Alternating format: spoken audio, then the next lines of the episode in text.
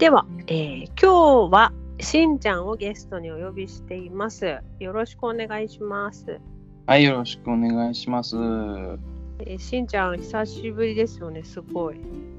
そうですね、僕はライブを画面越しに見たのでご苦労様でしたというかお疲れ様でしたというかそういう感じではありがとうございます。いえいえいえ。そっか、見てくださったんですね。ありがとうございます。もうちょっと忙しかったんで休日仕事しながら片手間にじゃないですけどイヤホンしながらバックミュージック聴きながらですね、まあピルマでしたけどそうか、再生させていただいて、はい、2時間近くでしたかね。そうですね。ドリンクはちょっと残念ながら飲めなかったですけどそうなの、あれね、すごい美味しかったんですよ。そうですね。はい、ぜひまた機会があったらね、会場いらしていただきたいなと思いますが。そうですね。はい。はい。その前ってなると、しんちゃんがオーストラリアから帰ってきて、はい。一度お家にお邪魔したのが最後ですよね。そうですね。お会いしたのはそこが最後ですね。ねえ、あれから何年経ったんでしょうかね。あれから1年ちょっとぐらいですかね。私が帰ってきたのは19年の1月なので、1年半経ちましたね、今ね。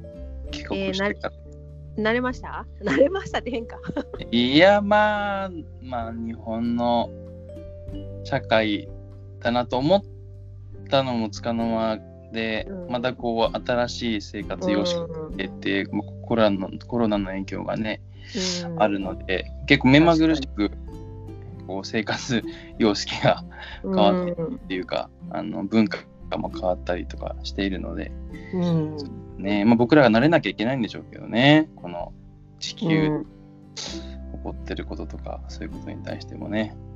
そうですね。そうね。そうそう。でもまあなんていうんだろう、このコロナねなるの全然誰も知らなかったわけだけど。もしオーストラリアにいたまんま迎えてたらなんか全然違ったかね。いやー違ったんじゃないですかね。まあオーストラリアから帰ってこれたかみたいな話も確かにあるし、ただねオーストラリアは電子化がすごい進んでるんですよね。へー。で娘がいるんですけど、準備学級で 5歳から入学するっていう形で、まあ、小学校建物に5歳から行く。でその5歳から6歳の間はその小学校ではないんだけど、まあ小学校の準備をするっていう、まあ、ちょっと日本でいうと年長さんがそれに当たるんですけど、その時点でなんかこう面白いですよ。全然教科書もないし、なんか授業しながらリンゴ食べてるし先生リンゴ先生がへえ、なんかランチボックスは破壊されて帰ってくるしみたいな、なんか誰が破壊するの友達なんかね、そう遊んじゃったりとか乗って遊んだりとかいろいろなんかその秩序があんまりなさそうな個人主義といえば個人主義なんでしょうけど、ちょっと取りましたけど、でもそういう iPad とかね、そういうのが1年生ぐらいからみんな配ってて。配るって無償で?そう多分学校が貸し出しみたいな感じでやってるんだと思うんですよね。もしくはなんか買い取りとかしてるのかな、ちょっとその時期になかったのでわかんないんですけど、でもそういう形でもう1年生から動画を静止画を撮って動画を作るみたいな、こういうアプローチをしてたんですよね。だから友達、住んでる友達と家族とかの話を聞くと、もうオンラインでやってますみたいな、普通ですみたいな感じだったんですよね。なるほどね。小学校の授業とかね。そうだから全然違いますよね。そうそう、しんちゃんはオーストラリアに行ったのは、はい、勉強しに行ったんですよね。そうですね。でもなんか面白い形態で、学生としてじゃなくて、学生としてなのか。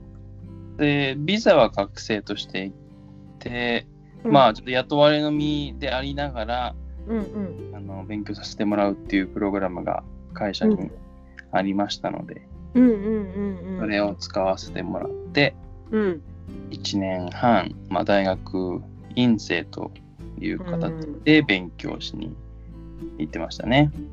何の勉強をされていたかというと、はい、それは地球、まあ、環境とかも関係あるんですけど、はい、まあ、持続可能な、うん、まあ、社会を作るために、うん、まあ僕は建築系なんですけど、うんうん、まあ、建築建設だったらどういうことができるみたいな話で、うんうん、物とかね、建物一つ作るにしてもものすごいエネルギーを使ってるわけですよ。はい。例えばそうですね、ガラスとかね、ガラスを作るためには焼かなきゃいけないですよね。うんうん、焼くためにはこう大きな焼却じゃないね、捨てちゃダメだね。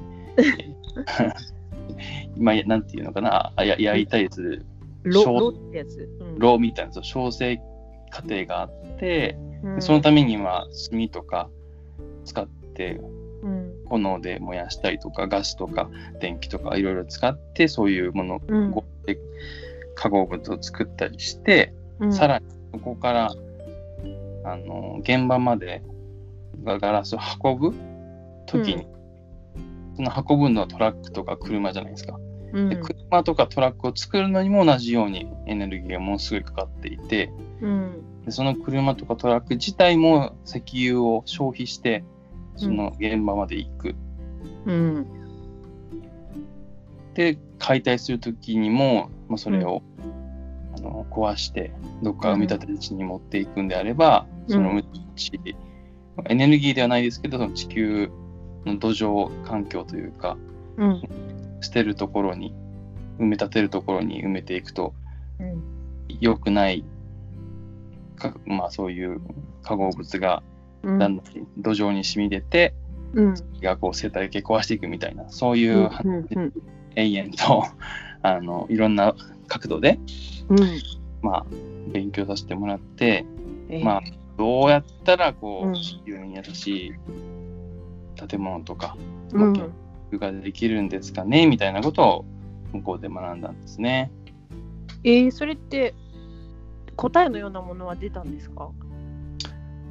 まあ2つぐらいヒントというか、うん、まあ、当然その 1+1 は2みたいな簡単な話ではないんですけど、うんうんうんうん、やっぱりそのエネルギーをその使わなくするって、まあ、日本で結構ね、そういう意味では皆さん体に染みついて、うん、酸があるとかね、リユース、うん、再利用、そう、リユース、リサイクルとか、リユースリサイクルですね。うんうんうん、3R とか皆さんやってると思うんですけど、うんうん、でそういう、まあ、ことを建築で考えると、うん、例えばその化学過敏症とかってあるじゃないですか、はいはいはい、ああいうこう昔のものだとちょっと体に良くないものが入ってたりとかして、うん、その糊とかその接着剤とかを使うときも、うん、そういう良くないものを使っちゃうんですよね、よく。だそういうのを使わないで、うん、糊による接着じゃなくて、なんかホットとか、うん、釘とか、うん、まあ、うん、外せるもの、うんうんうん、を使った、まあ、設計とか、うん、そういうことをしたりとか、あとは、うん、なるべく工場で加工しちゃって、うん、こう精度よく短期間であんまり現場を汚さないで持ってきてポンって置くだけとか、そう考えたりとかっていう、まあ、アプローチが一つと、うんうん、もう一個はやっぱりその運用、人のマネジメントも含めた運用ですよね、うん、こう、うん、建物とかだと、うん、エアコンとか電気とかガスとか使うじゃないですか、はい、まあ、そういうのをこうずっと使いっぱなしにすると、うん、やっぱりこう適材適所というか、うん、夏はまあしょうがないけど秋は少し自然換気で自然の風を入れつつとか、うん、ある程度そのバランスを見ながら使う電気とかガスとか、まあ、水とかを減らしていく。でそれに減らせる設備とかもいろいろあるんで、うんまあ、そういうのをこう導入して、あとこう1年間それを測ってみてどれくらい使いましたかみたいな、うん、でそれを 測ることで初めて指針ができるわけじゃないですか、うんうんうん、測って100で次の120までいっちゃったら、うん、あなんか超えちゃってるねみたいなことが言えるので、まあ、じゃあ減らそう、うんうん、なんかそんなアプローチでやりましょうみたいなことはまあ学んできましたね。それで卒業の課題みたいなとかあったの？卒業の課題は特になかったです。コースワークで、うん、コースを全部やればよかったんですけど、そうか、一つ大きなやつはあれですね、うん、サスティナブルホテルをデザインしましょうっていう課題が大きいやつがあって、チリ人の男の人とインドネシア人の女の人と3人でチームワークでやりましたね。何ホテル？サスティナブルホテル。何？サスティナブルホテル。ちょっと意味がよくわからないです。サステイナブル。ああ、持続可能な、そう、サステイナブルホテル。あ、了解。聞こえづらくもあったみたいです。すいません。あ、了解です。はい。へえ、なんか素敵なのできました？まあですかね。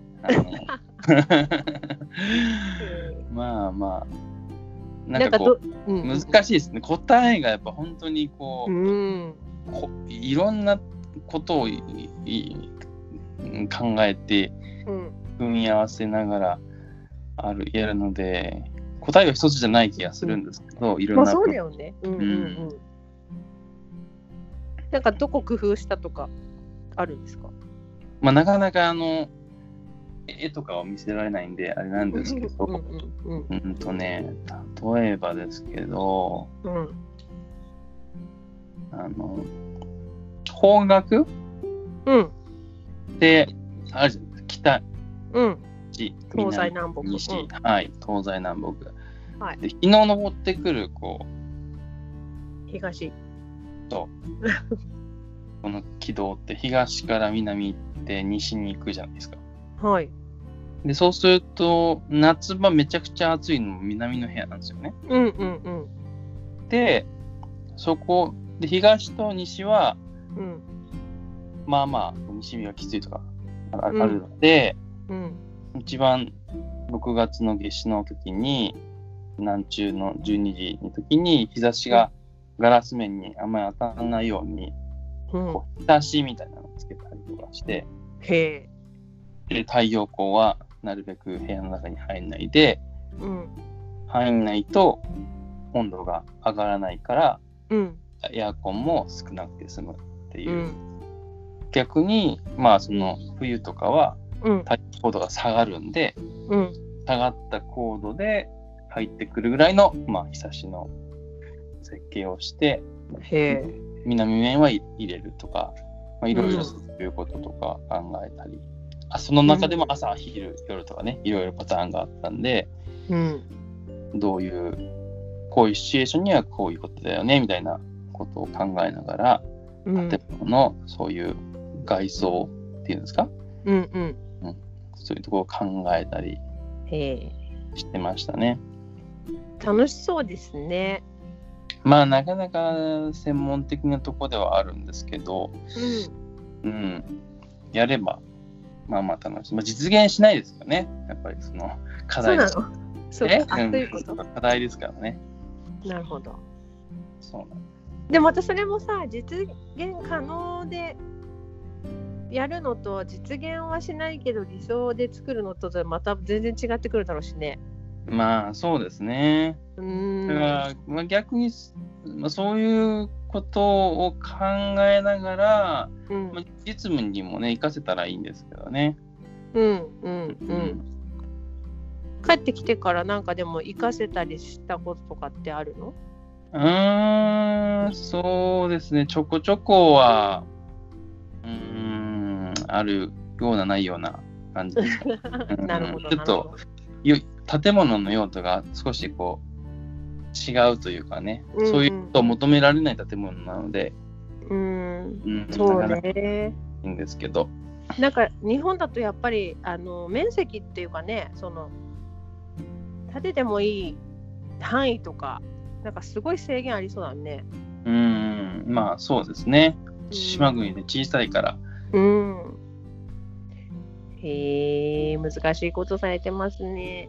いえいえ。そんな陽子さんもね、僕が知ってる限りもう何年だ10もう多分20006、7年で会ってるんで、13、4年ぐらい一応知ってるんですよね。そうですね。京都ですよね。京都。そうです。京都でお会いしたの最初ね。どうですか、その頃から比べてこう2020年になりましたけど。その頃から比べてなんか変わりました。心の持ちようとか。その仕事っていうか働きに対してですか？そうですそうです。いや基本的には変わってないかも。素晴らしいですね。どうなんですかね。いやどうなんだろう。ただなんかその信仰っていうもうちょっとくくりを広げると。ちょっと変わったというか変えられたのかなっていう気はしますけど、なるほど、いや僕の場合その留学に行ったのが、まあ、なんかその海外の大学に行けたチャンスも実はあったんですね、高校卒業する時点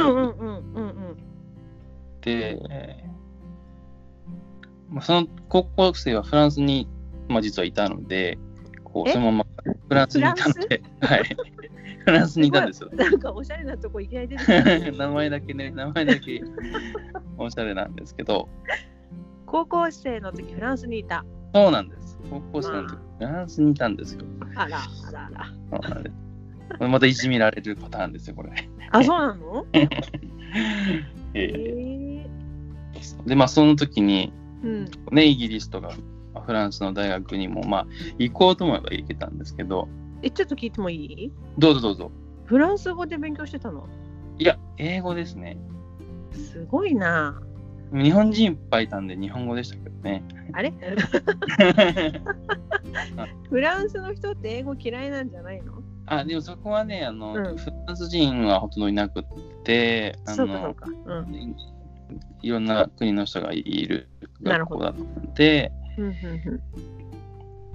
そうなの。すいません、ちょっと脇道行っちゃったんですけど、フランスの大学にも、イギリスとかフランスとかヨーロッパの大学にね、行こうと思えば行けたんですけど、まずは日本人だし、自信とかもあるので、そういうなんていうんですか、日本人の設計とか建築士だったらなんかそういうところを抑えてなきゃいけないのかなっていうことと、地震ってアースクエイクの方？アースクエイクの方です。OK。と、ヨーロッパで建築だとなんかね、文系とか芸術アートとかそっち系に分類されやすいんですよね。なるほどね。はい。そうするとこう日本でいう工学部とか理工学部の世界じゃなくて、なんかこうアーツ&デザインみたいなところにカテゴリーされるみたいで、それもなーみたいなところがあって、まずはこうエンジニアというかちょっとこう数字もしっかりみたいなところが感じてたところがあって、その地震アースクエイクの方の地震がありますし、で日本に戻ったんですよ。だけどその当時のちょっとこうくすぶる思いが残っねずっとこう残っていたのと、何そのヨーロッパに行って行きたかったな、なんかこう海外の大学に行ってみたいみたいな、漠然とした憧れみたいなのも、まあ、消えたわけじゃなかったっていうのと、やっぱりそのなんていうんですかね、クリスチャンで建築って言った時に何ができる、何が違うのかというかね、自分に与えられた定められてる使命は何だろうかって考えた時に、やっぱりこうこの世界を作られた神様が人間にこう埋めよ増えよ地を満たせと言って、まあ、ある程度のそのこの地を繁栄させる権限をお与えになったという中で、ほら地球温暖化とか、オゾン層破壊とか、まああったわけで、なんかそういうところに、なんていうんですかね、寄与できないかなっていう思いもまあ実はあって。それは昔から？小学生ぐらいから？いやそれはね会社入った後ぐらいですかね。なんとなくこう省エネとか。そういうエネルギーとか地球温暖化っていう声がだんだんと動いてきて、でこれはもしかしたらなんか、クリスチャンである自分もコミットできる、なんていうのかな、理由になるし、すごい興味持ってやれたら面白い分野なんじゃないかなと思って、この地球の環境をね少しでも、まあ、いいものにして、行きたいなという気持ちが重なって、まあ、そういう理由につながったわけですね。なるほどね。オーストラリアにね行った。ね、オーストラリアはちょっとそれもいろいろあったんですけどね。本当は北欧の方に行ったんですけど、全然違っちゃったね。全然違っちゃったんですけどね。まあ結果良かったんですけど、ものすごく。なんか一回ねオーストラリアにこう行かせてもらった時にしんちゃんね勉強の途中でお付き合いくださっていろいろ回ってくださった時ありましたよね、ビクトリアビルディングとかで、ねなんかウィンドショッピングしたりとかしましたね。そうですね。なんかめっちゃ風強いなんだっけあそこ出てこないオペラハウス。オペラハウスを見ながらフェリーじゃなくて、フェリーね、乗りました。すっげえ風強かったですよね。強かったですね。あの時なんかいろいろちょっと面白かったなと思ったんだけど、そのオーストラリアの人の働き方、教えてもらってね、っていうかその私やっぱ初めて行ったんですけどね、その日本人よりものんびりしてるっていうか、そこがいいなって思った。なんかこうせかせかしてないなって、それいいねなんつってしんちゃんに話した覚えがあるんだけど、でもそれもね、なんてねいやまあでもねその一回ねなんかすごい短いこともまとめたんですよ。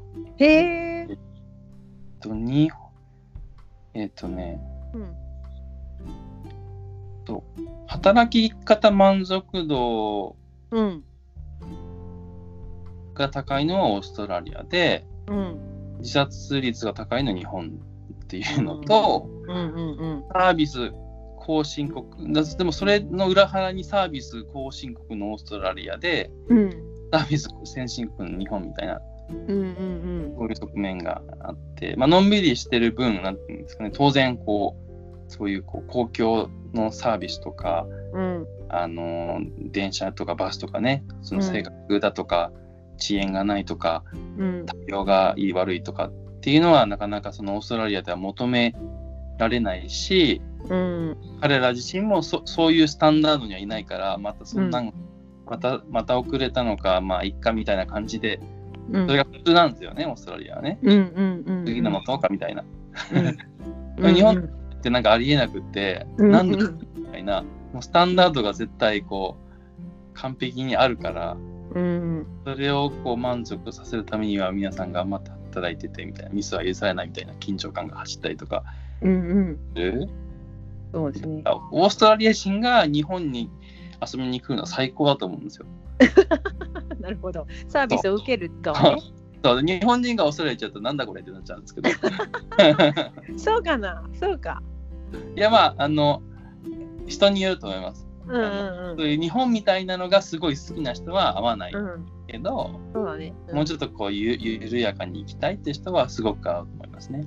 そうですね、うん、そうなんか面白かったのがしんちゃんがでものんびりしすぎてなんだっけ定時に必ず仕事を終わらないのに帰るから、うん、全然道路ができないって言ってたよねそうそう普通に遅れてね、うん、できるもんもできないんですよね。ねえだからバランスなのかねなんて話したんだっけね。そうですね、まあ、いいとこもあるんだね。なんかそうそうそう、ね、バスが停留所止まらないとかどうかと思いますけどねそれはちょっと困るな、またスキップだよとかいう会話があるんですよ待ってるのにそこでそう待ってるのになんで止まらないのなんかもういっぱいそうだから入んないって思ったんじゃないですか。あそういうことか、なるほどね。あと勝手に終着駅を勝手に前倒しするっていうのもありましたね。どういう意味残ってる人数が1人とか2人だったらその次の駅まで行くのがめんどくさいから降りてって言って降ろさせるんですよ。で自分は早々に仕事切り上げるみたいな。それって成り立つの？でもその駅に降ろすから大丈夫なのか一応。そう手前の駅でみんな降りちゃってるんで終わった人に何かこう言ったとしてもほら全員降りてるじゃんって言ったら誰も迷惑なんないんでそれはさそれで自殺率高かったらびっくりするよねそれで自殺率高かったらびっくりしますけどそれ相当ストレスないな働く。いやでもね過労死は日本語英語にもなってますからね。ああそうか寿司みたいなもんで。そう寿司みたいなもんで。あ恐ろしい国だねやっぱりね。それがねやっぱりこう命のなんて言うんでしょう、うん、命の問題に関わってきてしまうレベルにまで追い詰めるのはどうかと思うんですよね。そうですね。うんうんうんうん、その辺はやっぱりバランスって言いましたけど多分そういう会話だと思います。うん、ねえ本当そう思いますよ。そっかオーストラリアね懐かしい感じになっちゃったけどもう行けないですかね。また行きたいですか。行きたいですよ。すごい好きだなっちゃった。あ本当ですか。うんそれはなんかほらオーガニック大国っていうはいうん美味しかった。いろいろ食事もなんかこう日本にはないラインナップでね美味しかったですよね。そんなラインナップ食べたかわかんないんだけどいやでも結構通なとこ行ってたと思いますけどどこ行ったんだっけ。いやほらフムスとかあれですよね。あそう豆のやつとかそうあれ美味しかったよね。 あの辺はね観光客だとちょっとスルーしちゃうかもしれないですね。確かにスーパー行ったもんね。そうですでもあれだよしんちゃん最近日本で買ったけどね。買いました？うん、なんか出てきたかも。ああ。うん。ただビーツのやつはなかったな。まあそうかもね。うん、あれ美味しかった。めっちゃ美味しかったもんね。確かに懐かしい。赤紫のやつね。そう。なんかピンクなんだよね。フムスって言うんだっけ？フムスはひよこ豆のやつの。あれビーツのフムスがあったよね。あビーツのフムスもありましたね。うん。そうあれねクラッカーにつけたりそうそんでもってホームステイさせてもらえたお家のご飯に感動したんですよね、はい、あそうなんです。その辺はちょっと未公開ですね。あ本当言ってなかったっけしんちゃんに。ちょっと記憶にあんまないですけどなんかすごいシンプルだったの。バットにお肉となんか野菜をこうちょっと切ったのを全部入れて一気にオーブンで焼いて、はいはい、オーブンでね。あそうそれだけだったっていうとおかしな言い方なんだけどなんかすごいシンプルなんだなと思って食べたらめっちゃ美味しかった。へえなんかその素材の味が美味しいから、そうかもしれないですね。で食卓に調味料は塩と胡椒しかなかったんだよ。なるほど。だけどそれで十分だったんだよね。なんかね、あ、これは豊かというんだなと思いました。なるほど。すごいいい人たちだったんだよね。しんちゃんの手配してくださったんだよね。直接ではないですけど、はい。あ、そうか。ジャンズだっけ？ジャンズの、はい。ジャンズだ。ジャンズです、はい。すいません。ちなみにそのホームステイされた方のお名前覚えてます？アネットさんとロブさん。おお、すごい。なんで？いや記憶に残ってるですね。で結構やり取りしましたよ、メールで事前に。ああ、そっか。そうですよ。すっごいいいご夫妻だったね、ただね、やっぱりなんか自分ちょっと英語を聞き取れるかなって思って行ったけど、全然聞き取れなかったね。落ち込んだえって思って、やっぱり発音がちょっと違うんだね。そうですね、やっぱりちょっと乾いてる感じですよね、アメリカからすると。あー、確かに乾いてるし、まだ日本人がどっちかっていうとオーストラリアの方が取りやすいと思います。比較するのであれば。そっか。ただアクセントとかちょっとその辺が違うので、まあ、それは別の要素でアメリカ英語で僕らが聞き慣れてないところの喋り方ですよね。そうなの。だから私さ、ヨウコちゃん、あ、はい、ヤウコって言われてたよ。あら、ヤウコってやっぱあが入るんだなーって思って。あが強いよね、なんか。まあそうですね。いや、懐かしいな。しんちゃんは帰ってきて、まあ、さっきも聞いたけど1年と半分ぐらい経ってますけど、はい、最近なんかこう気になってることとか楽しんでることとか。最近ですか？まあ、フムスじゃないですけど、いろんなものをですね、はい、自己調達というか、菜園を、ミニ菜園を作りまして、そこに家庭菜園を始めましたね。おー。そう。お家の駐車場のあたり？駐車場の裏に、川沿いの方に、ちっちゃくあるんですよ。そこ私行ってないね。行ってないと思います。そっか。じゃあ結構本格的なの？はい、結構本格的です。おー、なんで始めようと思ったの？まあ、地産地消じゃないですけど、なんかあれ、地産地消とか、まあ、ゆうこさんも言ってましたね、そういえばね。違う使い方でしたけど。そうだっけ？野菜の話じゃなかったと思いますけど。全然覚えてない、すいません。覚えてないですか？覚えてないです。あれですよ、アーティストの、なんか、ほら。ああ、みんなが東京行かなくてもいいじゃん。そう、いいじゃん。それ地産地消っていうのが言ってましたよ、あの時。そっか。言ってたと思いますけど。まあそれはね、そう、地元頑張れみたいなね。あ、そう、地元頑張れ、そうです。はい、言ってました。そうね、地産地消でしょそれ。違う。なんとなく。はい。いや、まあその地産地消もありますし、でもね、僕作るのが多分好きなんですよね。で、何でも自分でやってみたいみたいな好奇心があって、で実は僕のじいちゃんがですね、農家なんですよ。へえ。で、父もガーデニングみたいなのすごい好きで、庭があったんですけど、まあそれを中を見てたんですよね、幼少期から。あ、ごめん、今聞こえづらかった。なんだって？父も。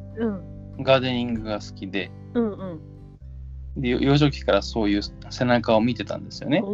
じゃあフランスに行ってる時とかもやってた？フランスに行く前とか帰ってきた時は日本に住んでいて、うんうん、日本だと戸建てに住んでたので、うん、庭があってそこをこういろいろ植えたりしてたんですよね。レモンとかイチジクとか。へー、すごい。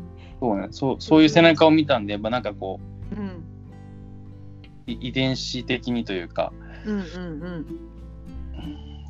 ん、多分なんとなく背中見てたのもあるし、うんうんうん、やってみたい、作ってみたいっていう気持ちも強くて、でやってみようと思ったのが、うんうん、去年のね秋ぐらいから始めましたよ。うん、じゃあもうそろそろ1年。あ、そうですね、1年、家庭菜園歴1年に なりますね、もう少しで。すごい。何に挑戦したの、まずは。はい、よくぞ聞いてくれました。なんかいい質問しちゃった。まずはですね、はい、春菊を春菊。そう、9月ぐらいから、ほら、うん、冬になるとやっぱり鍋の焼きとかの季節になるんで、じゃあ、はい、春菊植えてみようと思って種から、春菊を植えたんですよ。種なんだね。うん、全然わかんないやつじゃね。なるほど、そう、種なんですよ。はい、で、春菊は収穫できたんですよね。結構簡単だでした。簡単なの？簡単でした。そう。で、冬野菜で、うん、春菊と、あとね、ブロッコリーと、うん、キャベツ、うん、で、土を耕して買ってきて、うん、この土もね、非常に粘土質であんまり良くない土だったんですよね、もともとが。あそこで石もいっぱい入ってるし、うん、そこから開墾して開墾して、うん、開墾民族だったんですよ。開墾民族って言うんだっけ。そう、開墾民族。へー。で、まずはこれ取り除けて、で、土が粘土質なんで、今いい土と、混ぜて、うんうんうんうん、で畝を作って、はいはい、でそこにさっき言った3種類の野菜を植えて、うん、冬にどうだという感じでやったんですね。うんうんうん、春菊はまあまあうまくできて、ブロッコリーもまあまあうまくできて、うん、でキャベツはね、やっぱ虫食いがちょっとしたん、違う虫食いじゃない、ちゃんとネットをしたんですよね。うん、すごいね。そう、本格的に。本格的や。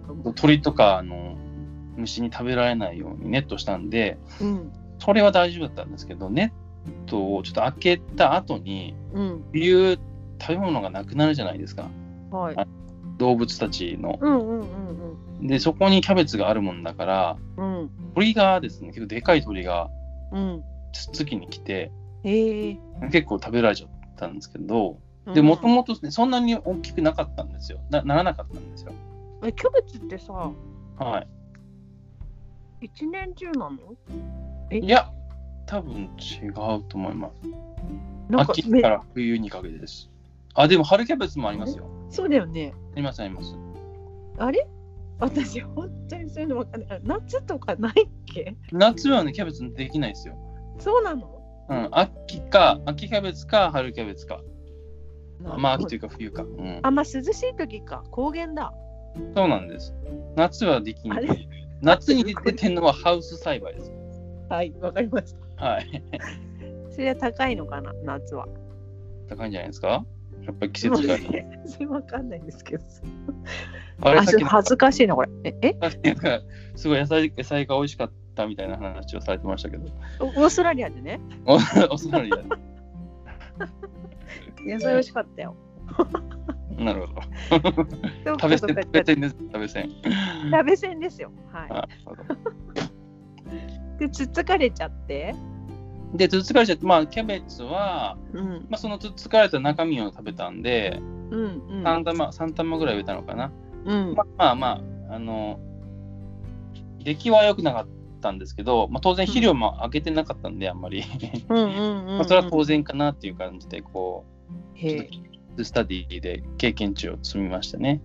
で、春菊はあのね、普通はちょっと苦いイメージあるじゃないですか、うん、苦い。取れたてはね、取って5秒直するとこれまた甘いんですよ、結構。へー、春菊が取れたての甘いんだ。苦いけど甘いの、もうそのいわゆる春菊の苦さはほとんどないです。それは食べたことないな。で天ぷらとかしても本当にこうちょっと苦いって感じよりはちょっと甘いけどちょっとだけこう癖があるみたいなぐらい味わいで非常に美味しく食べれましたね。そりゃ最初にね育てたのがそんな美味しかったら、うん、ちょっとハマっちゃいまして、ちょっとハプニングが起きまして、何？その冬が終わった後に何植えようかなって考えてる時にですね、うん、教会の子供がいて、うん、ちょっとたまたまその春菊の種僕持ってたんですよ。なんかの種って、ちょっと誰かにお裾分けしますみたいな話で、春先に植えたら咲きますよみたいな。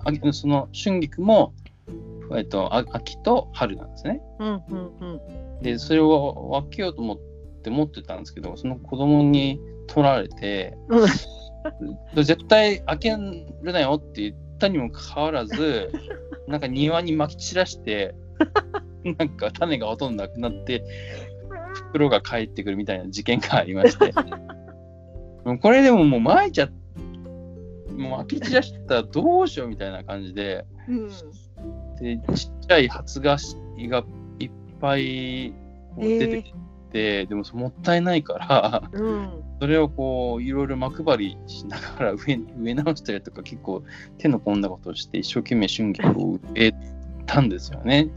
偉い、うん、春前に、はい、うん、でもね春はね、うん、春菊花咲いちゃったんですよ。ああ、そっか、うん、で結構アブラムシがたんですよね。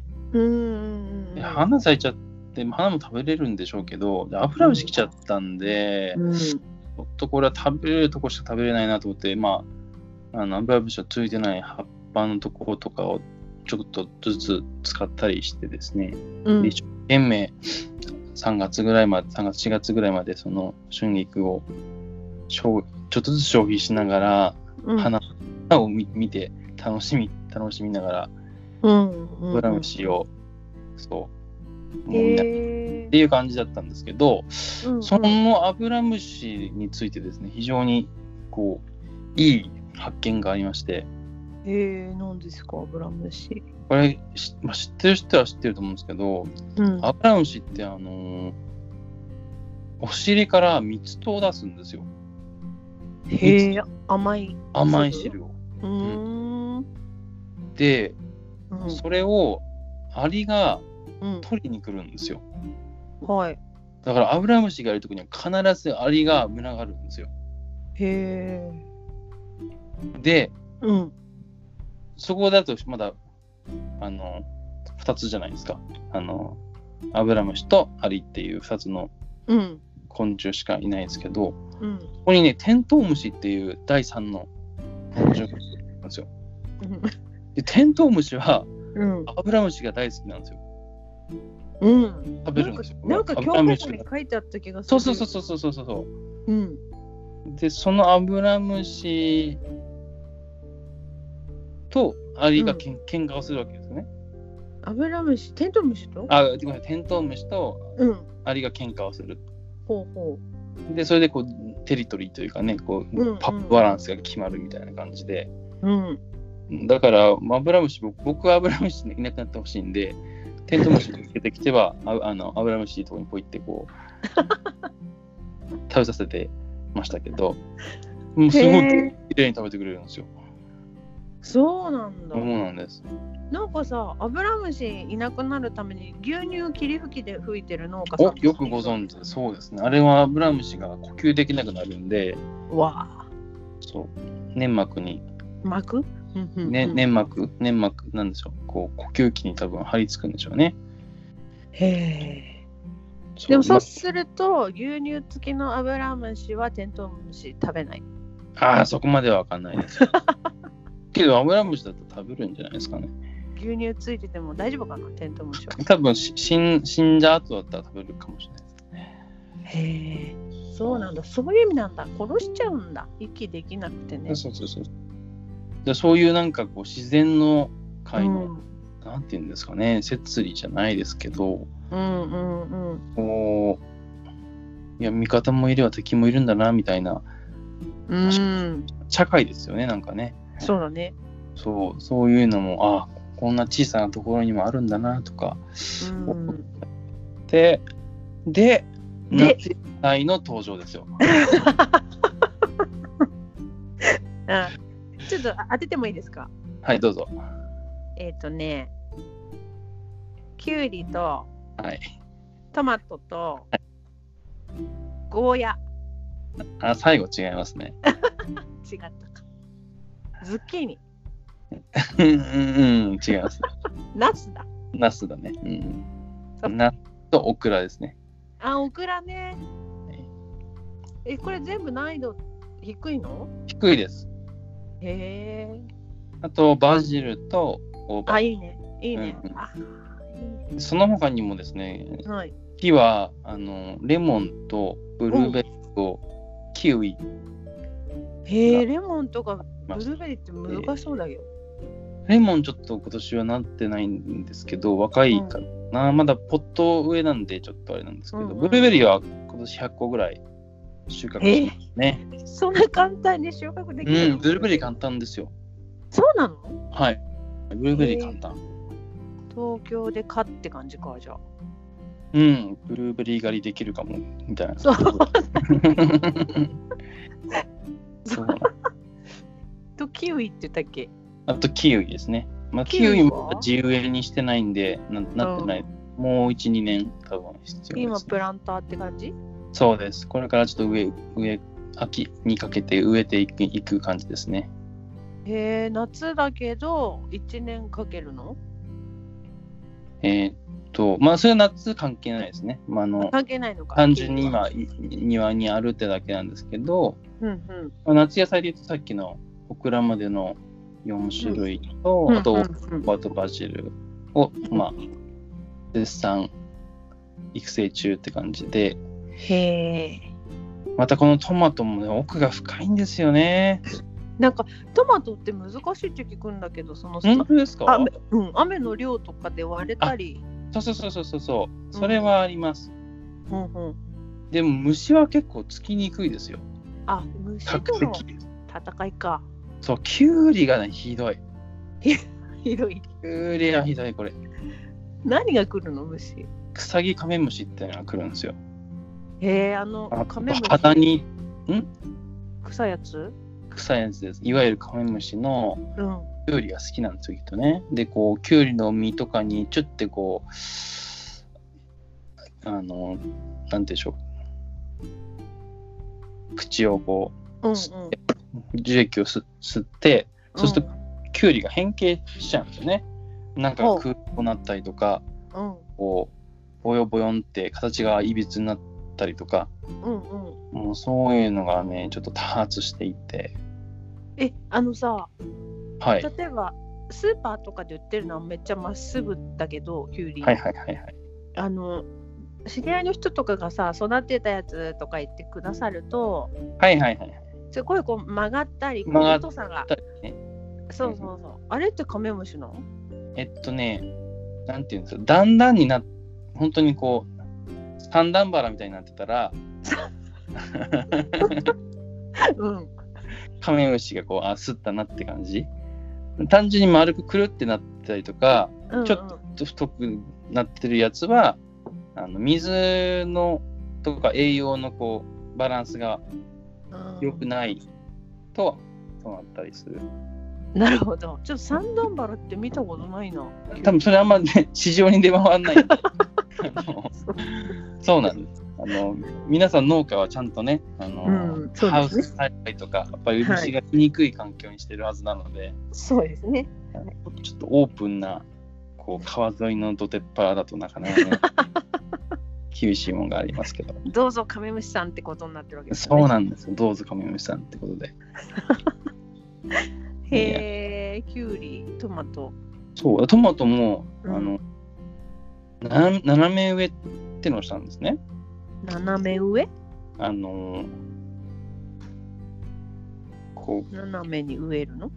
はい。洋苗があるじゃないですか。ちっちゃいのか。何ですか洋苗っていうの？あ、洋苗っていうの？なんていうんですかね。ちっちゃい苗ね。はい。小さい苗の葉っぱが4、5枚ついてるみたいに、普通だったらこうまっすぐ植えるじゃないですか。畝に対してってことじゃなくて。あ、垂直って普通にそのまま植わったような形でポンって置くじゃないですか。そうですね。イメージだよね。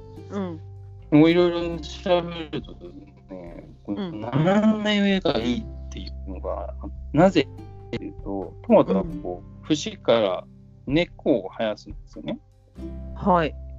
でまあその根っこを生やす斜めに植えて土に土の中に入ってる茎を多くすることで、うん、そこからこう根っこが伸びやすくなる。へえ。今そのちっちゃい苗の時についてる根っこだけじゃなくて、うん、その横の斜めにして植えた場合、うん、横のところ側面からも根っこが出てくるんですよ。そうするとこう活着が良くなって栄養分も吸いやすくなって結果的に大きくなりやすいっていう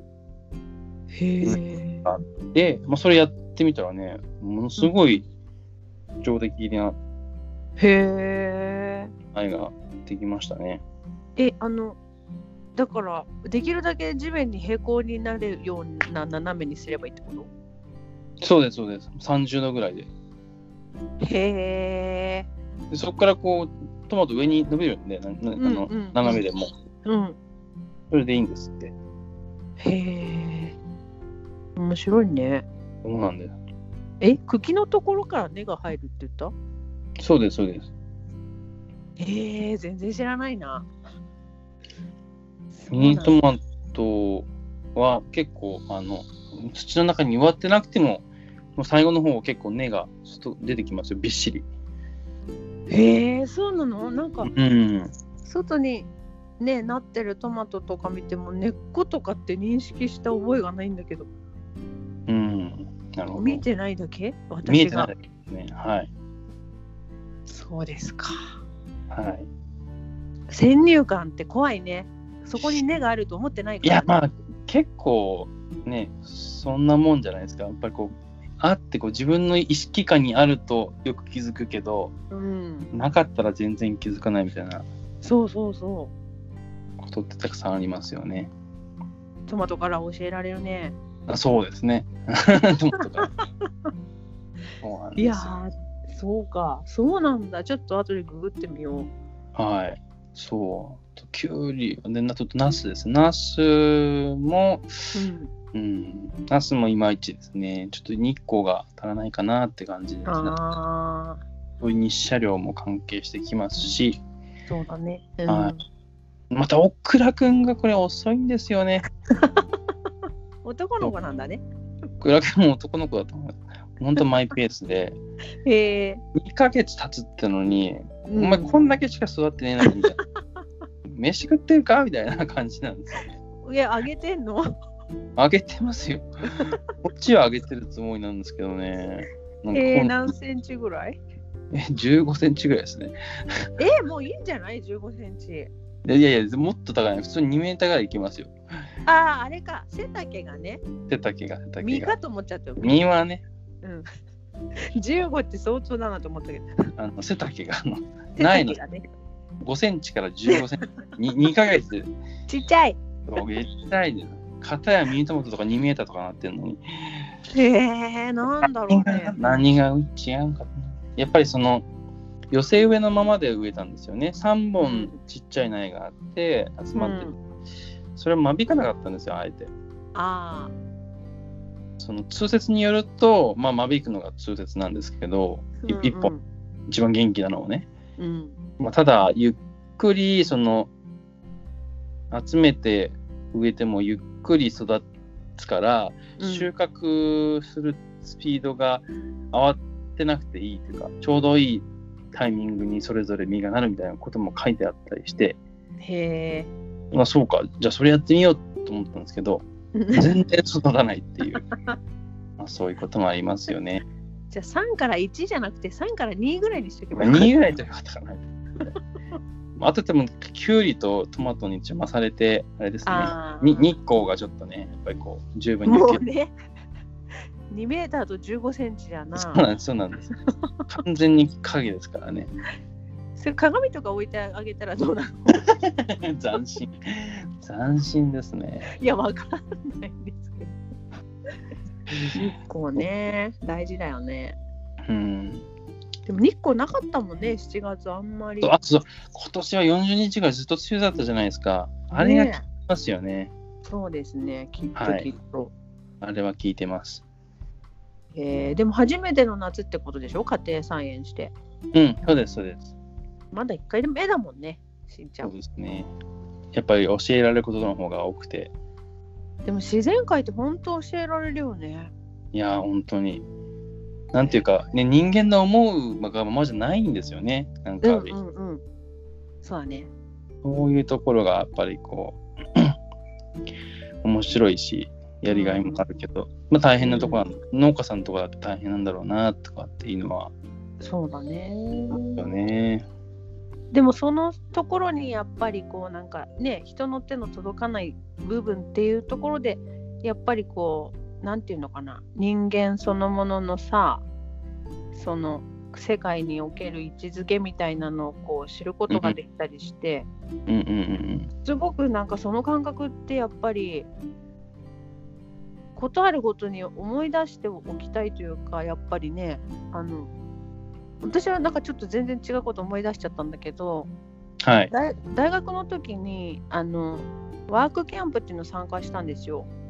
はあ、それはニカラグアっていう国に、で小学校のペンキ塗りをするっていうキャンプだったんだけど、なんかねやっぱりその文化というか生活水準としては日本の方がまあ進んでたので、うんうんうん、行ったらばね、小学校に、ワークキャンパー10人ちょっとぐらいかな、うんうん、がその校舎の中に泊まらせてもらったんだよね。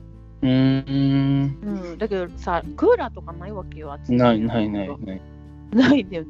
で、だから扇風機とかもあったんかな、なかったような覚えがあるんだけど、暑いのよね。うんうんうん。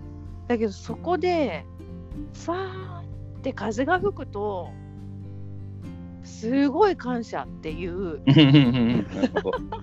そういうことね。そうそうそう、そのね、そのワンシーンっていうかすごい忘れられない、いかに自分たちが本当はそういう存在なのに、なんかこう扇風機だとかクーラーだとかを自分の意思でつけたい時にピッてつけて、なんか涼しくできたような感覚に生きてるわけでしょ、いつも。うん、だけど本当はそういう存在じゃないんだっていう、なんかね、あれすごいいい学びさせてもらったなって思ったんだな、でしょうか。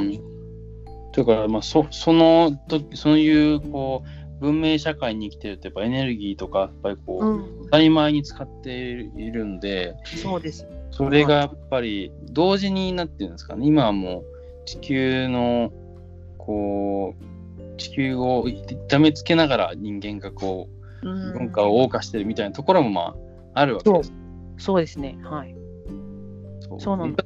大事なのはその、うん、サステイナブル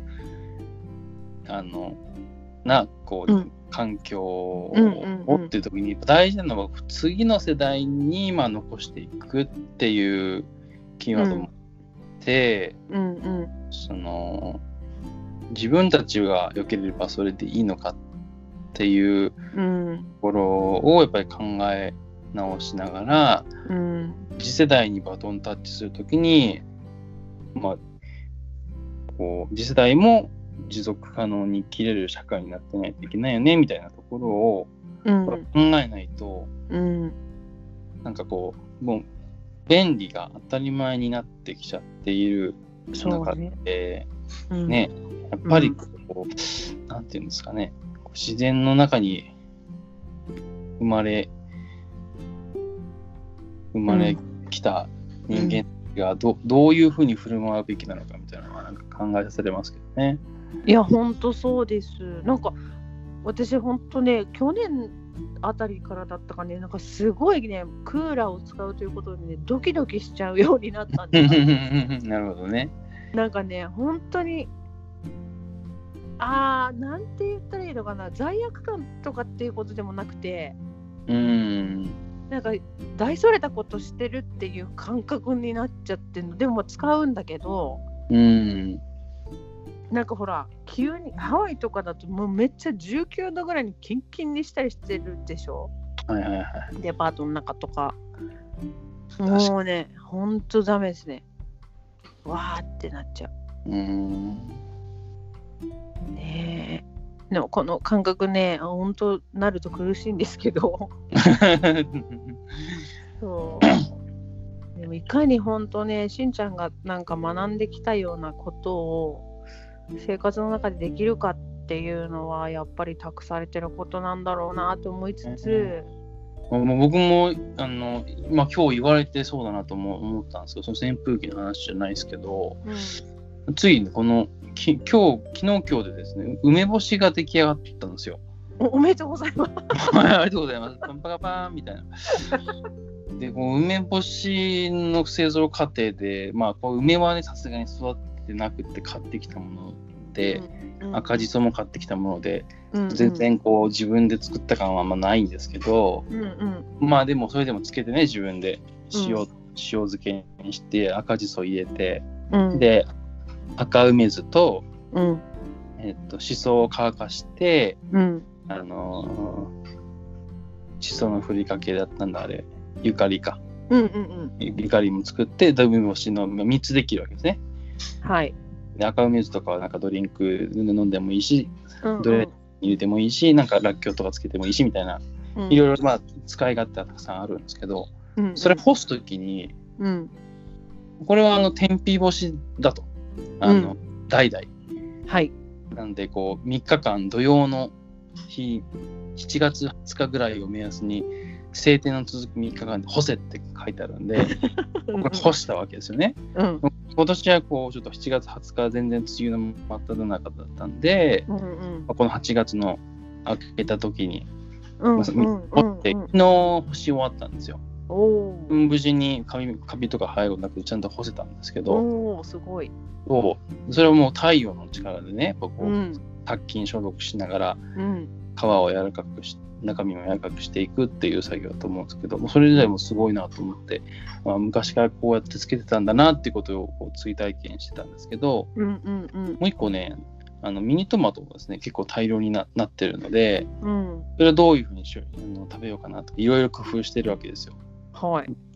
最初の方は湯むきして、食べやすくしてサラダに酢漬けのサラダみたいにしたりとか、カレーに入れてみたりとかやって、この一昨日ぐらいに仕込んだのはセミドライトマトを作ってみようと思って、その時にこう、まあ、トマトを半分に切って天日干しがそのオーブンに入れて、1時間半ぐらい130度で熱するか、天日干しで2日間かっていう選択肢があるんですね長い、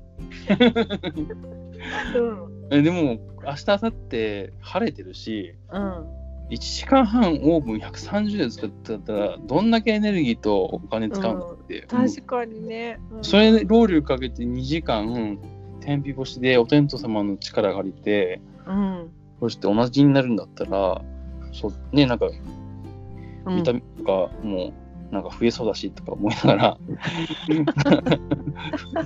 なのかもしれないけど、その天日干しでセミドライトマト作ってできました。それもね素敵。そうなんだ、太陽の力も借りながら、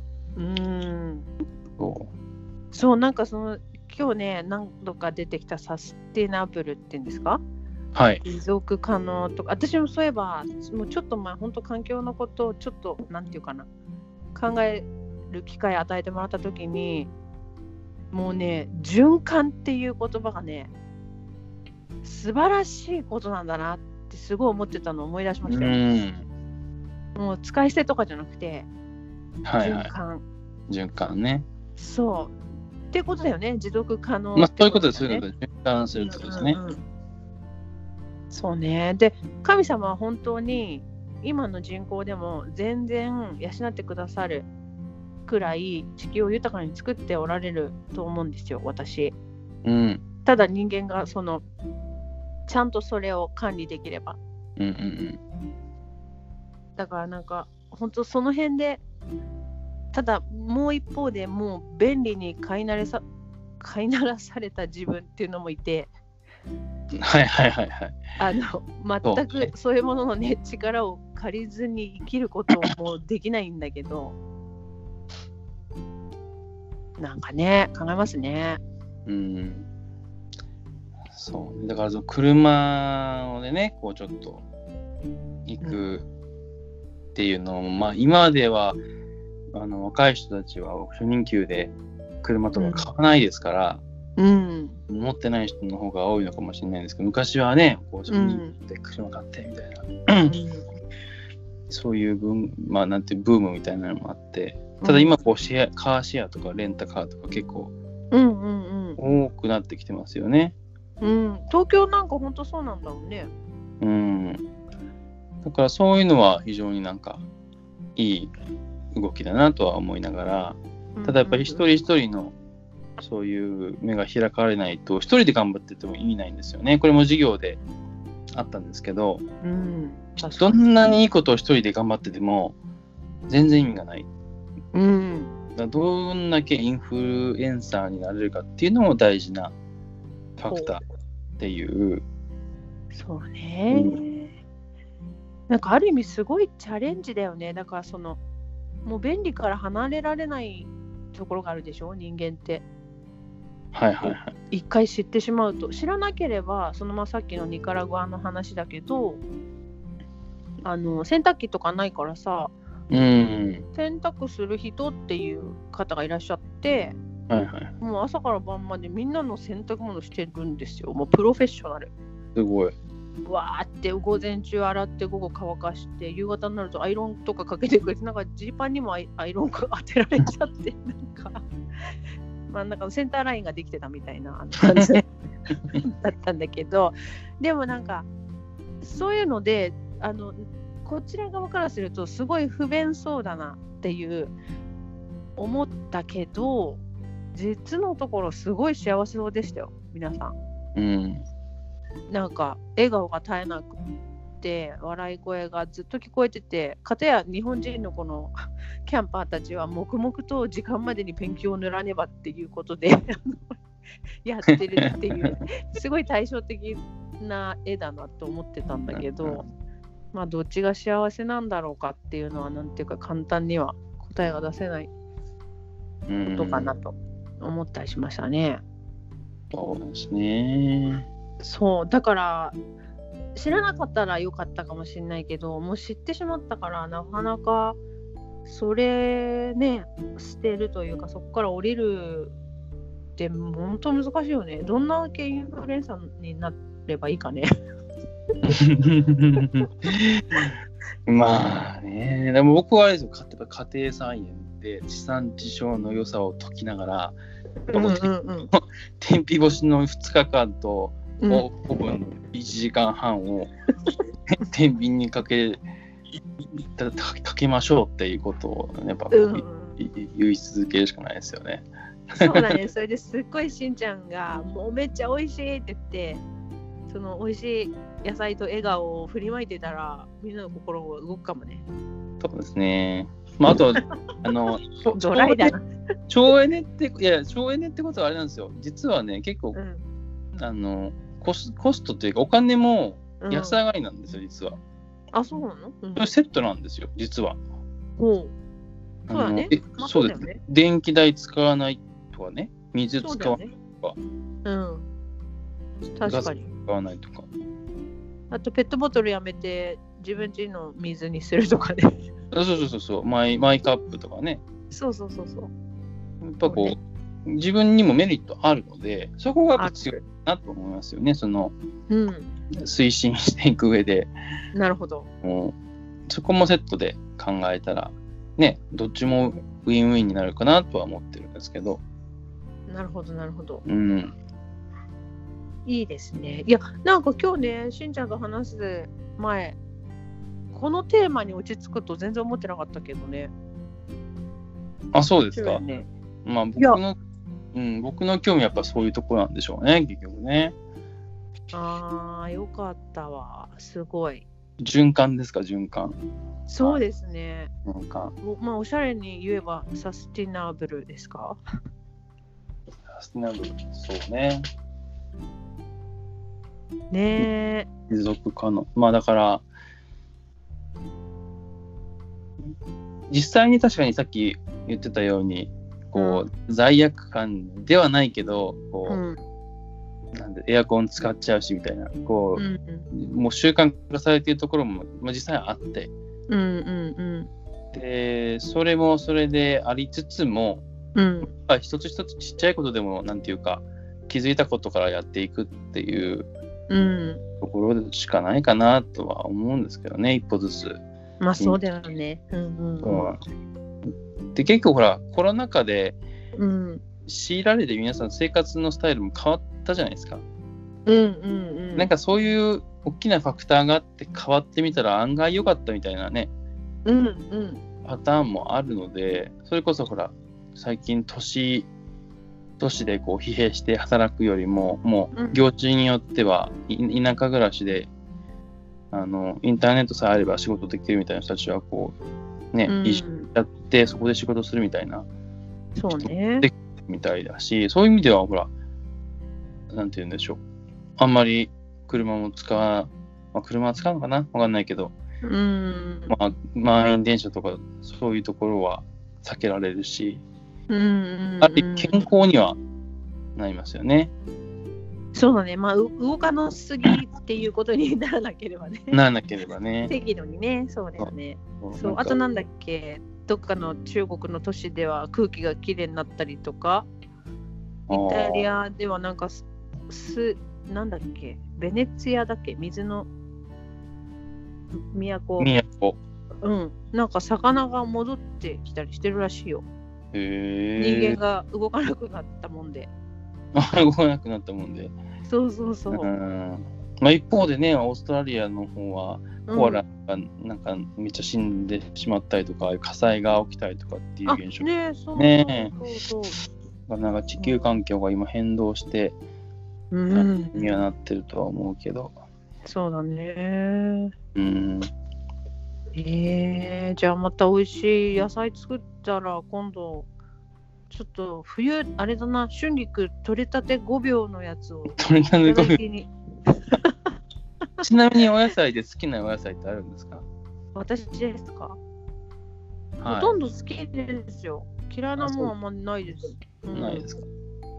あー、でもなんだろう、ブロッコリーとか好きかも。ブロッコリーね。うん、キャベツも好きですね。ブロッコリーはですね、最後まで花を咲かせて種をしてあるんですよ。へえ。循環。循環ですね。循環でしょう。こう第二世代が今冬を待ってるので第二世代たちをちょっと巻いて、じゃあブロッコリーはじゃあ第二世代に会いに行けるといいですね。そう第二世代突然変異とかしてなきゃいいんですけど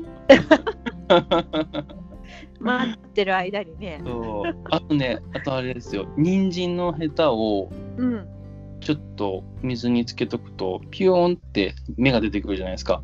いや、はいはいはい。それをね、うん、プランターに植えたんですよ。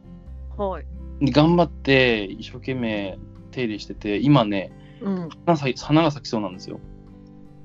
で花が咲きそうってことは種ができるんですよ、うん、で種を採取したら人参の植えられる、種から植えられるっていう。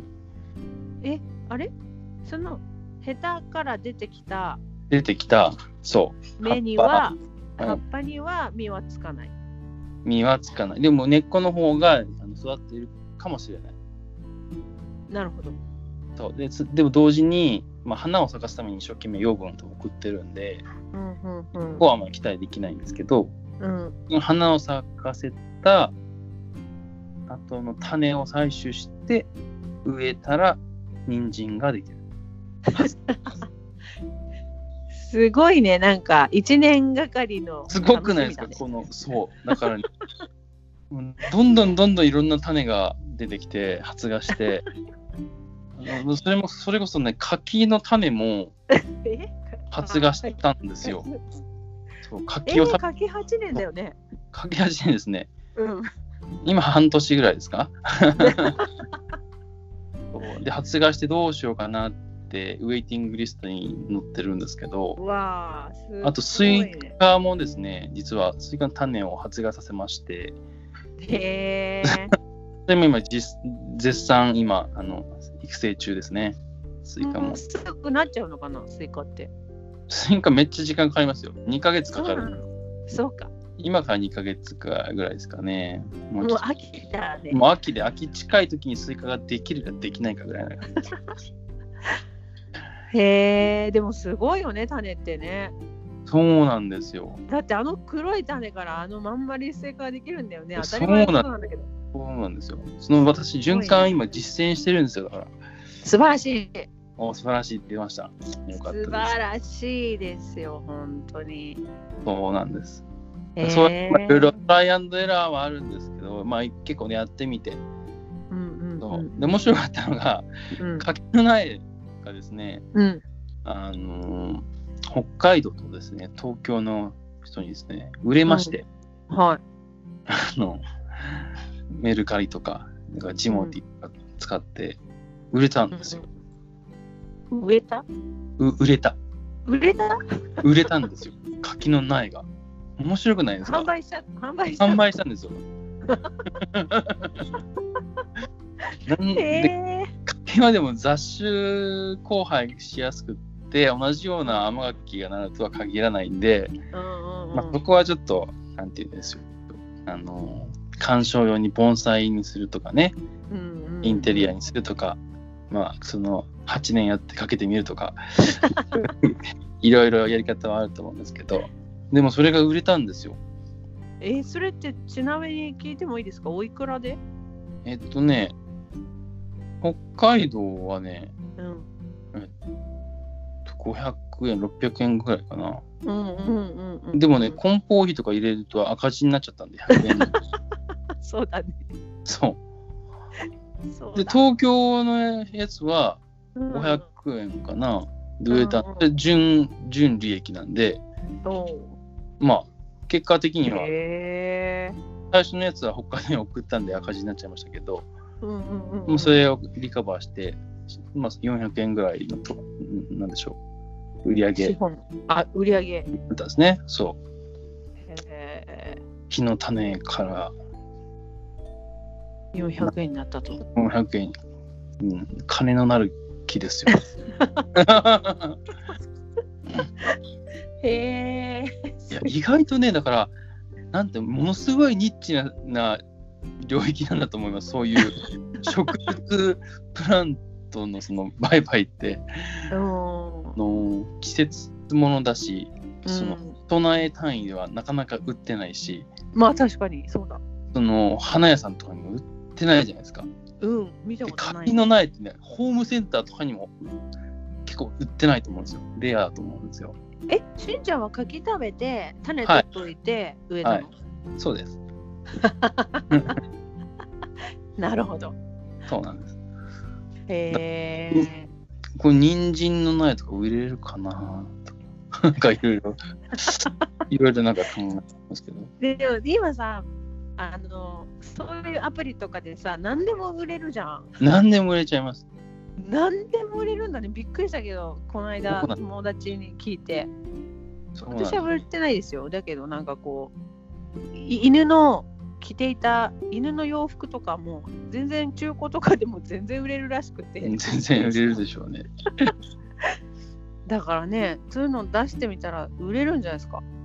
そうで、やっぱ皆さんが出せないところに出した方が希少価値高いんで、隙間産業ってやつですね。そう、隙間産業やっぱね、同じようなものはね売れにくいんですよね。そうだね、はい、これは何個か工夫しないとね。そうなんです。ちょっと差別化を図らないと。そうだね、うん。柿の苗ね。柿の苗よ、すごいよ本当に。いや、こんなに売れるとは思わなかったですね。それどこで宣伝したの？メルカリ。やっぱそうなんだ。ジモティさんとか。メルカリすごいな。なるほど。ジモティもいいですよ。まあこれジモティは地元の周辺でこう売買できるっていう。あ、そうなんだ。そうなん。ただこれね、対面なんですよ。なるほど。メルカリは郵送じゃないですか。うんうん。ジモティはまあ対面なんで、そこが大きな違いですね。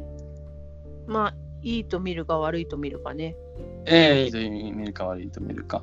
うん。なるほどね。まあ安全ならいいですけどね。うん。まあそうですね。うんうんうんうん。へえ、面白いね。これね、もしかしたらね、しんちゃん。はい。私のラジオで最長です。あ、本当ですか。素晴らしい。素晴らしいのか。あれ多分だよ。多分ね。あったかな。同じぐらいが。まだまだいけるんだね、本当にしんちゃんが言ってた通り。結構時間と愛情を注いでますからね。はい。そうだね、愛情があるから話したくなっちゃうよね。そうですね、なかなかシェアまあこういう状況なんだよ、なかなかシェアできにくいってのもありますけど、うんうんうん、まあでもこう。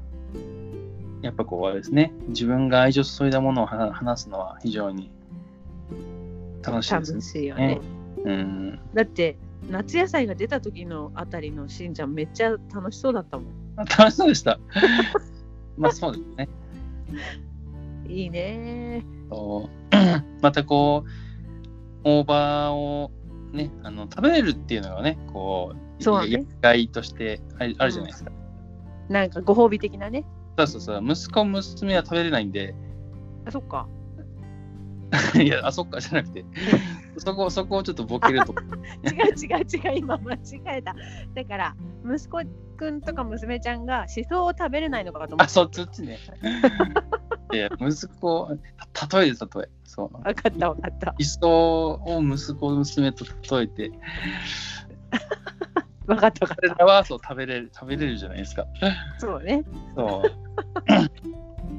しそもね醤油ごま醤油と合わせて食べるとめっちゃうまいですね。はい、ごま醤油？ニンニク？大葉と美味しそう。うん。そうごま油と醤油とニンニクをあえてご飯を巻いて食べると美味しいですよ。わあ、美味しそうですね。とまんばれ。はい。バジルペーストとかも作ったりとか、うん、そういえばしんちゃんなんか料理作ってくれたよね、オーストラリアで。そうでしたっけ？ちょっと記憶はあんまないんですけど、うん、作ってくれてたよ。なんか買い物もして。そう大葉はい、大葉ね、私はね味噌が好きですね、はいはい、しそ味噌、はいはい、やりました。やりますよね。しそすごいいいんだよね。うん。なんだっけ、抗酸化作用だったかな。抗酸化作用とか抗菌作用とか。うんうんうんうん。ありますね。そうなんですよね。だからすごいいいね。しそ簡単なのかな。バーって増えるって聞くけど。増えますね。やってみようかな。いや、1個くらいね余裕だと思いますよ。余裕かな。多分今うちに十何種類あるの結構てんやわんやしてますけど。すごいね。へえ、虫が来たりする？シソはあんまり来ないです。逆に防虫効果あるのかな？あんまりシソはね好きな虫少ないと思いますよ。へえ。防虫効果があるやつってなんだっけ？防虫効果？ミントとかだっけ？あ、そうなんですね。ミントか。なんだっけな。なんかそれは本当に虫が来てほしくないから植えたい。そういうことね。そう、ついでにね、食べれるまで。あ、でもね、ちょっとこれハードル高いから、今さつまいもも植えてるんですけど。さつまいも楽ですよ、植えるだけ。へー。虫もね、多分ほとんどいないと思うな。そうなの？美味しそうだけど。うん、でもほっといたらいいんですもん、さつまいも。本当？いや、まあちょっとね、ちょっとこっちで言いますけど。そうだろうね。はい。うん、やっぱり、やっぱり大葉楽ですね。大葉いいと思います。大葉とかバジルとか。ね。うん、いいよね。なんかちょっと憧れるじゃん。なんか家のちょっとさ、庭行って取ってくるわみたいな。一人暮らしだけど。取ってさ。ね、それでちょんとんとこう刻んだりして。今のね、ちょっと当面の目標は、教会で食事当番っていうのがあるんですけど、はいはい。今ちょっとコロナ禍で当分無理そうなんですけど、うんうん、こう何かしらこう自邸で取れた野菜を使った、うん、お昼ご飯。おお、贅沢。原さん家の野菜で作りましたみたいなのをやりたい。すごい。それもし実現したら写真送ってくださいね。はい、わかりました。まあちょっとね、それはまあまだまだ提供できる農家になるためには足掛け3年ぐらい必要な気がします。いや、3年で慣れたらすごいかもね、しんちゃん。どうかな。ねえ。じゃあまずはオクラくんをちゃんと伸ばしてみて、そうね、オクラくん今年ダメそうなんで、まあ、一応2本ぐらいはね収穫したんですけどね。そうかそうか。そうで、ナスが 4,5 本で、キュウリが10本以上で、ミニトマトは多分 3,400 ぐらいは 400? 400ぐらいなると思います。今200ぐらいかな。もう3桁なんだ。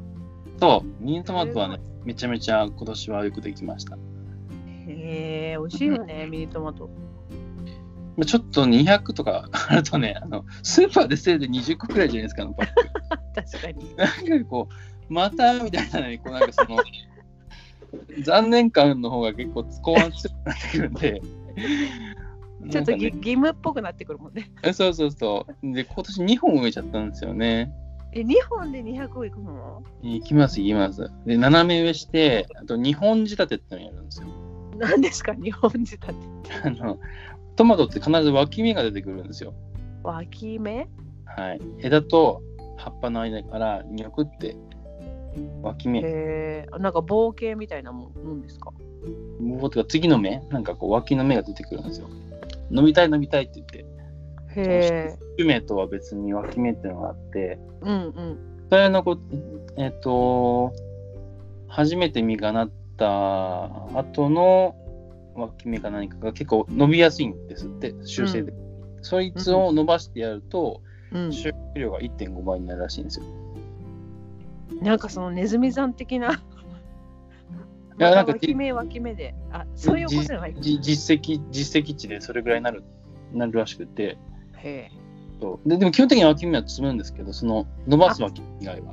そうかそうか、うんうんうん、基本的には頭打ちにした方が大きくなるし美味しくなるんだけど、うん、まあ2本仕立てぐらいだったらまあまあその美味しくもあり量も増やせる。